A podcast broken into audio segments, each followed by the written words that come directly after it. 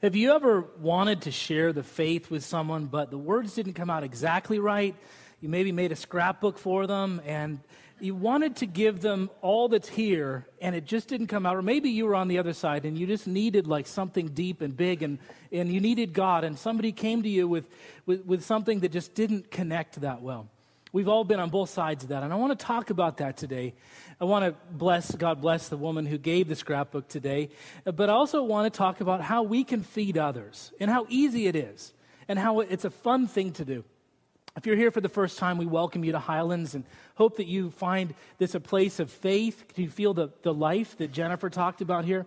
We also welcome those listening from Merced, just around the corner. And hey, come on over, get in the car and drive over and visit us. Merced is not too far away. We are on our third part of our series that Caleb laid out called Journey. And we're taking a look at the three stages of the Christian journey. Now, of course, there are many more, but these are the three main focus in foci, if you will, in our church. And uh, what we've seen is that our church has people in all three stages. People in the very beginning, the beginning of faith, and I won't make you raise your hands, but this church is full of brand new followers.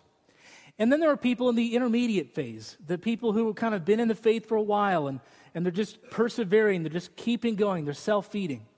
And then finally, we have people in the mature, the advanced phase, and we'll talk about how that can work into our lives.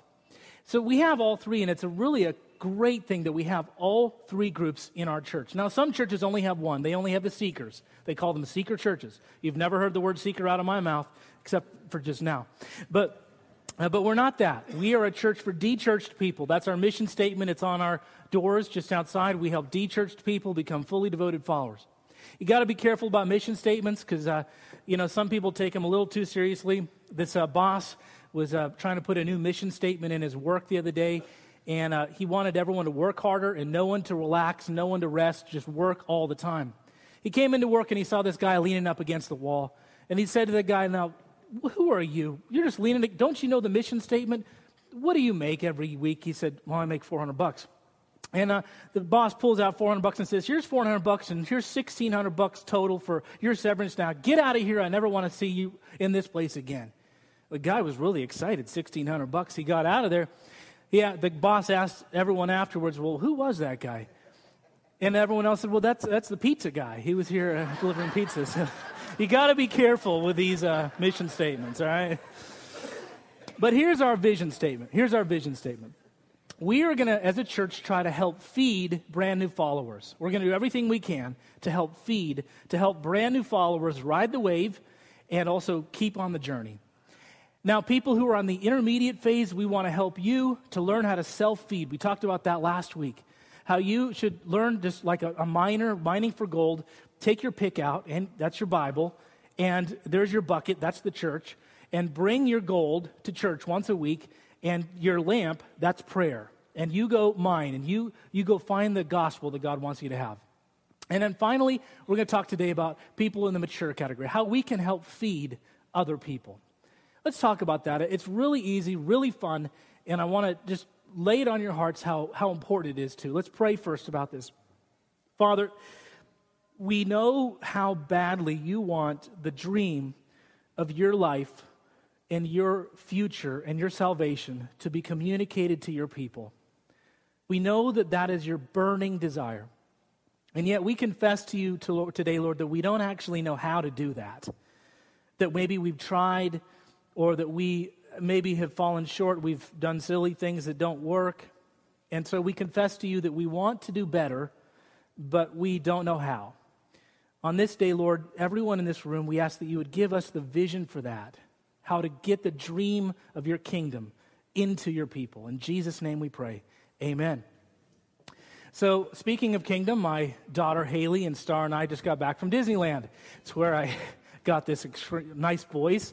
It was in between uh, It's a Small World After All and the teacup, and um, 110 degree heat down there, and a corn dog. But I had a great time. Haley had a wonderful time at this uh, Disneyland. She was so excited. There's only one kid who had more fun at Disneyland, and that was me when I was a kid, when I was her age. It was just the dream. It was so much bigger than me. It was Princess Castle, and as Haley calls her, Cinderella. It was, uh, it was just big. And I was thinking to myself, what is it about Disneyland that's been able to do that since 1950? Back when I went to Disneyland, uh, you know, Mickey Mouse looked more like a rat than he did a mouse. But how have they been able to like do this thing that is now like Disneyland Tokyo and Paris and Florida? And how is it like this dream?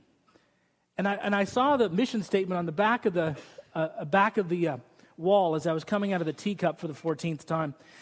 And I, I read the mission statement from Walt Disney. And I was thinking how important it is for us to have a similar mission statement as we feed others. Listen to this Disneyland is a work of love, it's not a work of labor. They actually like doing what they do. We didn't go into Disneyland just to make money, it's not about money. We've always just wanted to share the dream this dream, this dream with other people. And finally, the key is that we stop talking and start doing. That it'll be about action and not just about words. And as I've thought about that, that's what we got to do, right? We got to like just share this dream. It, it's not about money. We talk about it now and then, but it's not about money. It's not about the number of people. It's about sharing the gospel of Jesus Christ, which is so much bigger than all of us. And it's, it's life changing with people who, who can also be a part of the dream. Now, that seems like it's the thing way up here, but I want to show you how easy it is. Now, there's probably about 200 people in this room right now, but if we took this group of people here, this would be about 100 people. Jesus was speaking to about this number of people, about 72 people who were brand new in the faith. They'd just been going to the Jesus church for one year. Now, the thing is about Jesus Church is you actually advance pretty quickly because you've been hanging out with him. You go from beginning to intermediate to advance pretty quickly. But just imagine yourself right here, or this group right here, listening to Jesus, and you come to church on a Sunday morning, and he says to you this All right, instead of church today, I'm sending you out. You're like, ah, bummer. I don't want to go out. I like the worship songs. I got a nice seat. I got coffee. No, look, I'm sending you out. This is what he says. After this, Jesus appointed 72. I love it that it's not like the 12 disciples. I love that because I'm, I try to compare myself to Peter and Andrew. No, those guys are like way up here. But I'm one of the 72. That's, this is Tom, Dick, and Harry right here.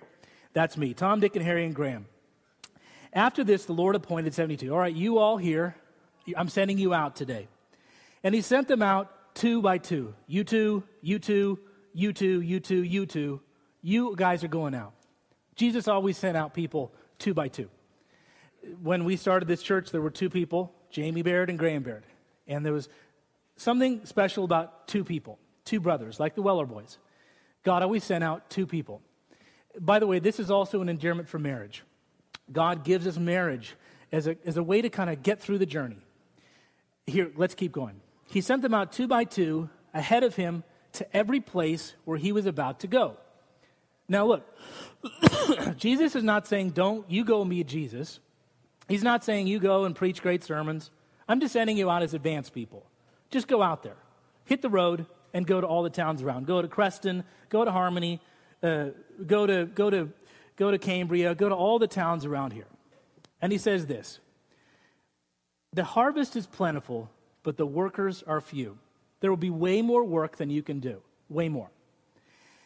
Ask the Lord of the harvest. I love this. Whose harvest is it? Is it ours? No, it's God's harvest. All we got to do is like put dig a hole. Can you dig a hole? I can dig a hole. That's what I'm good at, digging holes. Sometimes I jump in them, but I'm good at digging holes. Jesus is going to develop the harvest. All right? Therefore, he sent out workers into his harvest. He says, Go, I'm sending you like lambs among wolves. You can just see all the 72 going, Okay, we're going home. This sermon's getting weird. Jesus is actually saying, remember when we talked about how Jesus said, He is the lion and we are the lamb? That Jesus is Aslan and we are the lambs? There will be wolves out there. It is folly to think as Christians that we live in a world without wolves. There are wolves. But we serve a lion. And it's great to it's great to know that there are wolves when you've got a lion. I'll take a lion any day against wolves. So don't worry. You're a lamb, go out. Do not take a purse, a bag, or a sandals. In today's world, he would say, don't take like a 16 point Bible plan. Don't take a whole bunch of tracts with you. Don't take Graham's sermon. Just head out. Just go. And don't greet anyone on the road. In those days, the road was the dangerous place. Actually, you wouldn't go into a road because you might get beat up or mugged out there. Jesus is saying to you, don't go to, the, don't go to dangerous places. Just hit the road. Just go out there. Go out there. He continues When you enter a house, first say peace to this house. Peace. Now, don't say peace. No one says peace anymore unless 1960s carryover. Just say, hey, how's it going? How are you? Be nice. Just be nice. Can you do that? Just be nice. I'm sending you out to just be nice. Do you know how few people in the world are actually nice anymore? It's true. You go into Kennedy Fitness or you go into the store and you buy something, people are just dragging and mean. And do you know how, do you know how much of a, a witness it is just to say, hey, how's it going? Things going well? God bless you. Don't say, maybe don't say God bless you. Just say God. Okay, just say take care. Whatever it is, the word that you use, just be nice. That's the groundwork here. He's just saying to be nice. If a man of peace, if they're nice, well, your niceness will rest on him. If they're not nice, it's coming back to you. Now, when you enter a town and you're welcome, eat whatever is put before you. Now, have you ever been to like a neighborhood picnic and everybody there is kind of hanging out, but there's one guy in the corner drinking beer and smoking. And all the Christians are like over on the side going, Ugh, have you seen so and so smoking over there? Yeah, we thought so. Jesus is saying, don't do that. Now, you can explain to your kids afterwards that this is not a healthy lifestyle, but roll with it. You don't have to join them, but roll with it a little bit. When I was uh, in the Philippines one time with my wife, Star, we were there on a mission trip and we'd been working all day long, and it would have been real nice to have like an In N Out burger. We stayed in this guy's house, and he opened up an old can of corned beef, already been open for a while. He heated it up, and there was old rice, flies going around. To tell you the truth, that was one of the best meals I've ever had. You just roll with it. Eat what's in front of you. Don't be that Christian who's skirking off in the corner and, and casting glances at all the people around. Heal the sick who are there. Now, in today's terms, that would just be help people out. Just help people out. Hey, you need your garbage cans brought in? All right, I got them this week. Help people out. And now, here is the most important part of this phrase tell them the kingdom of heaven is near. Now, there are two translations of this. In John the Baptist's time, this was like the end of the world is coming, which is not that comforting for people outside the faith.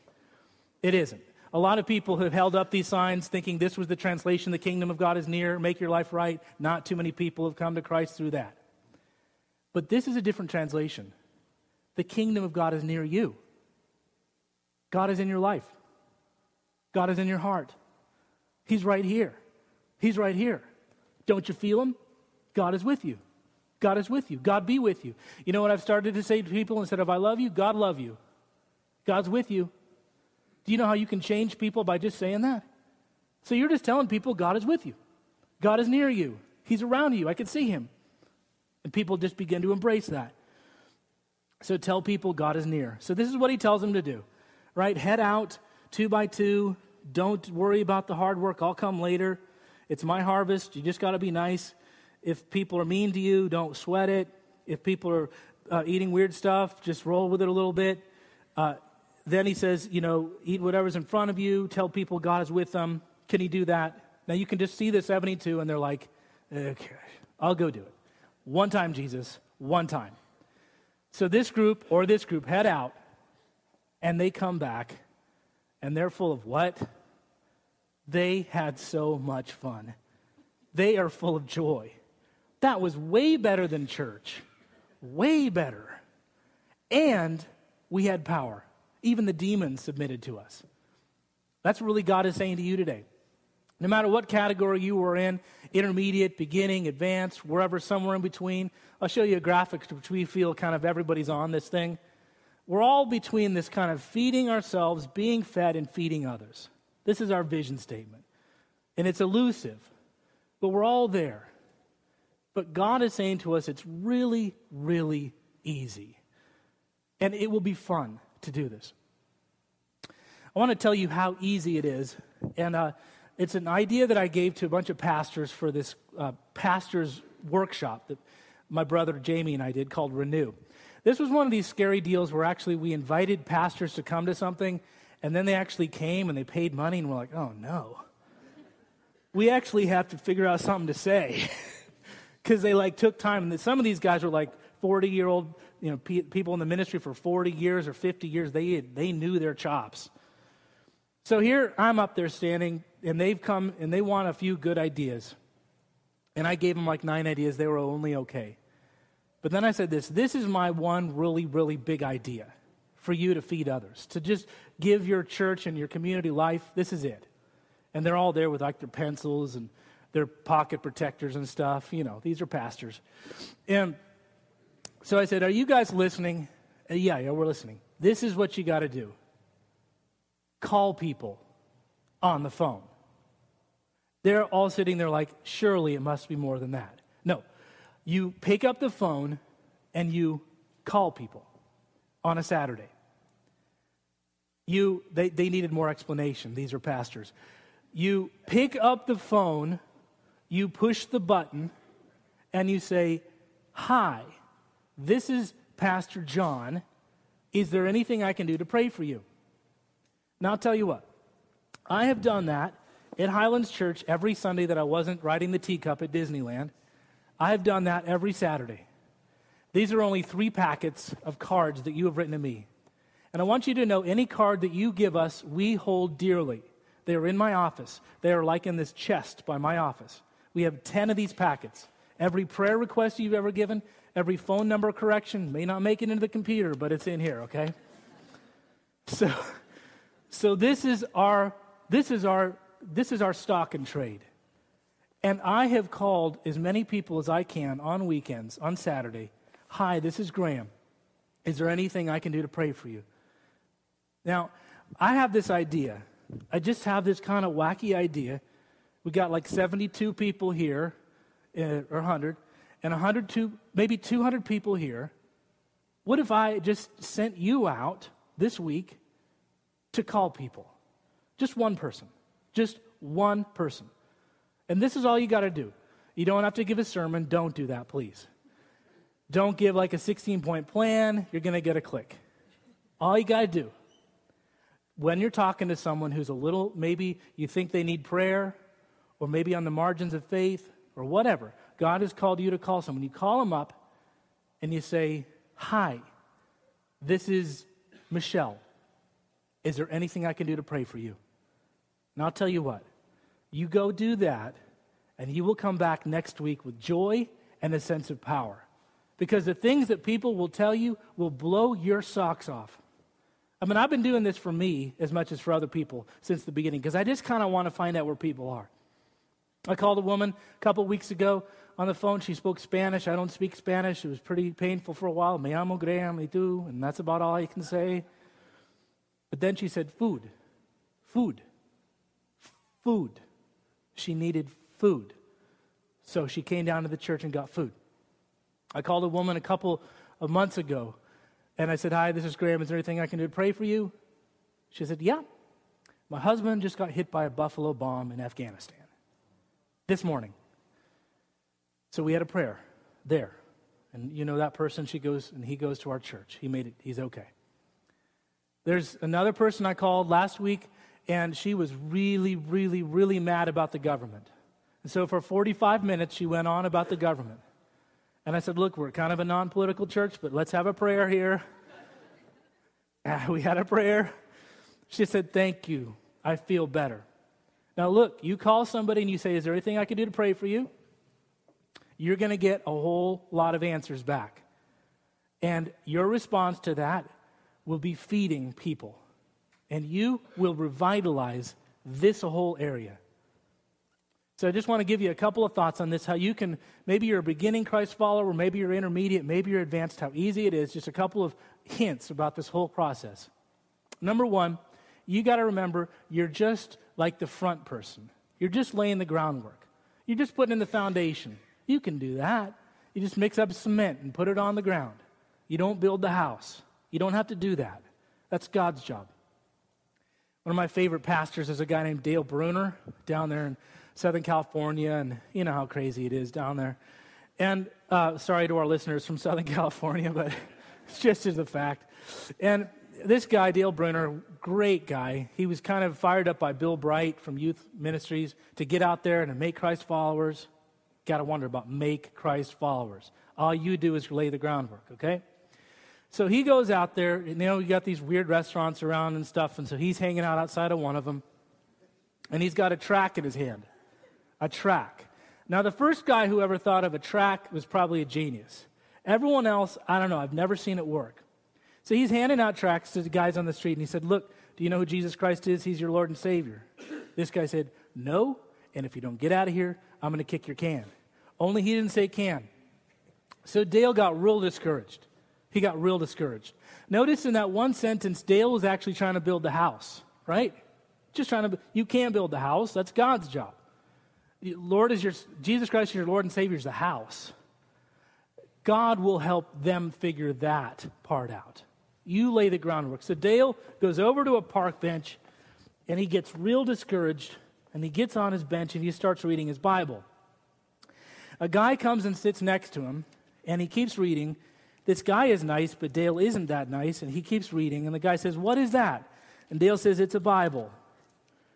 Now, here's his opportunity to say something but actually, it's kind of good he didn't, because Dale is just reading along.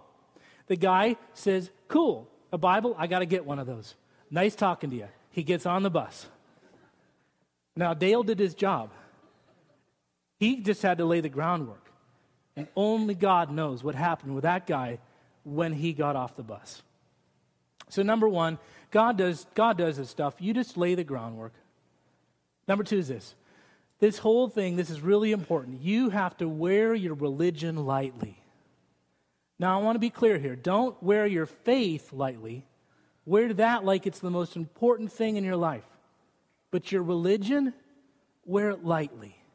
Wear it lightly. Now, I don't know what's happened in 2,000 years, but something's happened in Christianity where Jesus came into the world and he said, Come to me, all you who are weary and heavily laden, and I will give you rest. For my yoke is light and my burden is not heavy. It has become heavier and heavier and heavier and heavier and more serious. So most Christians today carry themselves with so much seriousness. It's not what Jesus meant it to be. You know, the people that Jesus had the biggest trouble with was the religious establishment. Jesus came in and he healed folks. He did all kinds of stuff with broken people, but it was the religious establishment who said, You aren't religious enough. And for that, they killed him. They killed him. Now, I don't want to make too fine a point on this, but it's that important.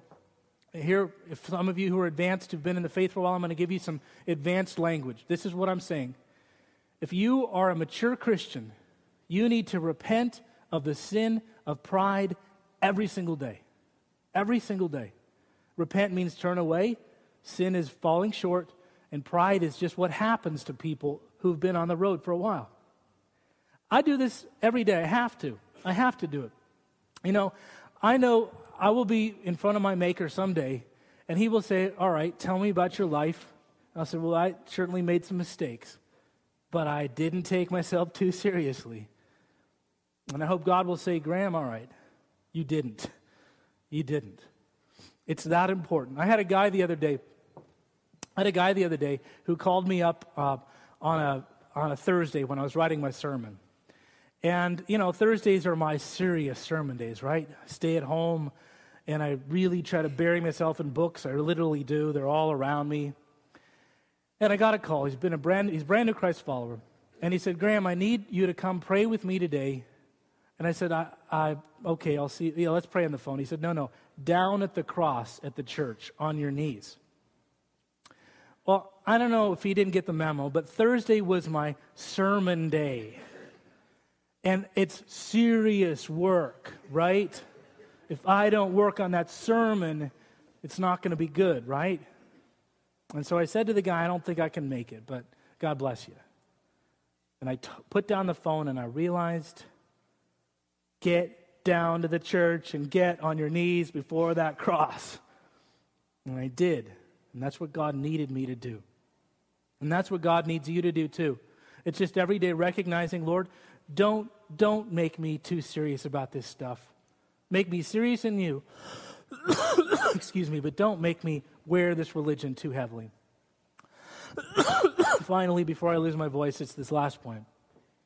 Figure out the way that God has wired you uniquely. Thank you.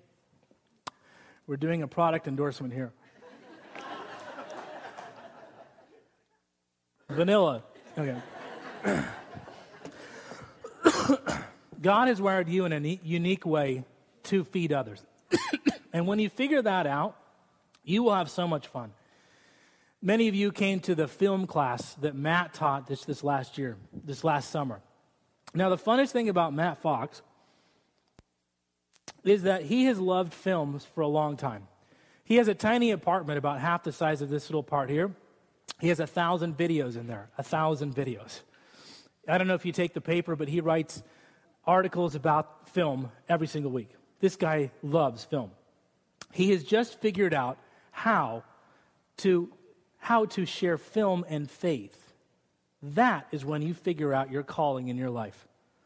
Another example of this my mother in law has been handing out tracts. She plays the piano at church. She's a dear, sweet woman.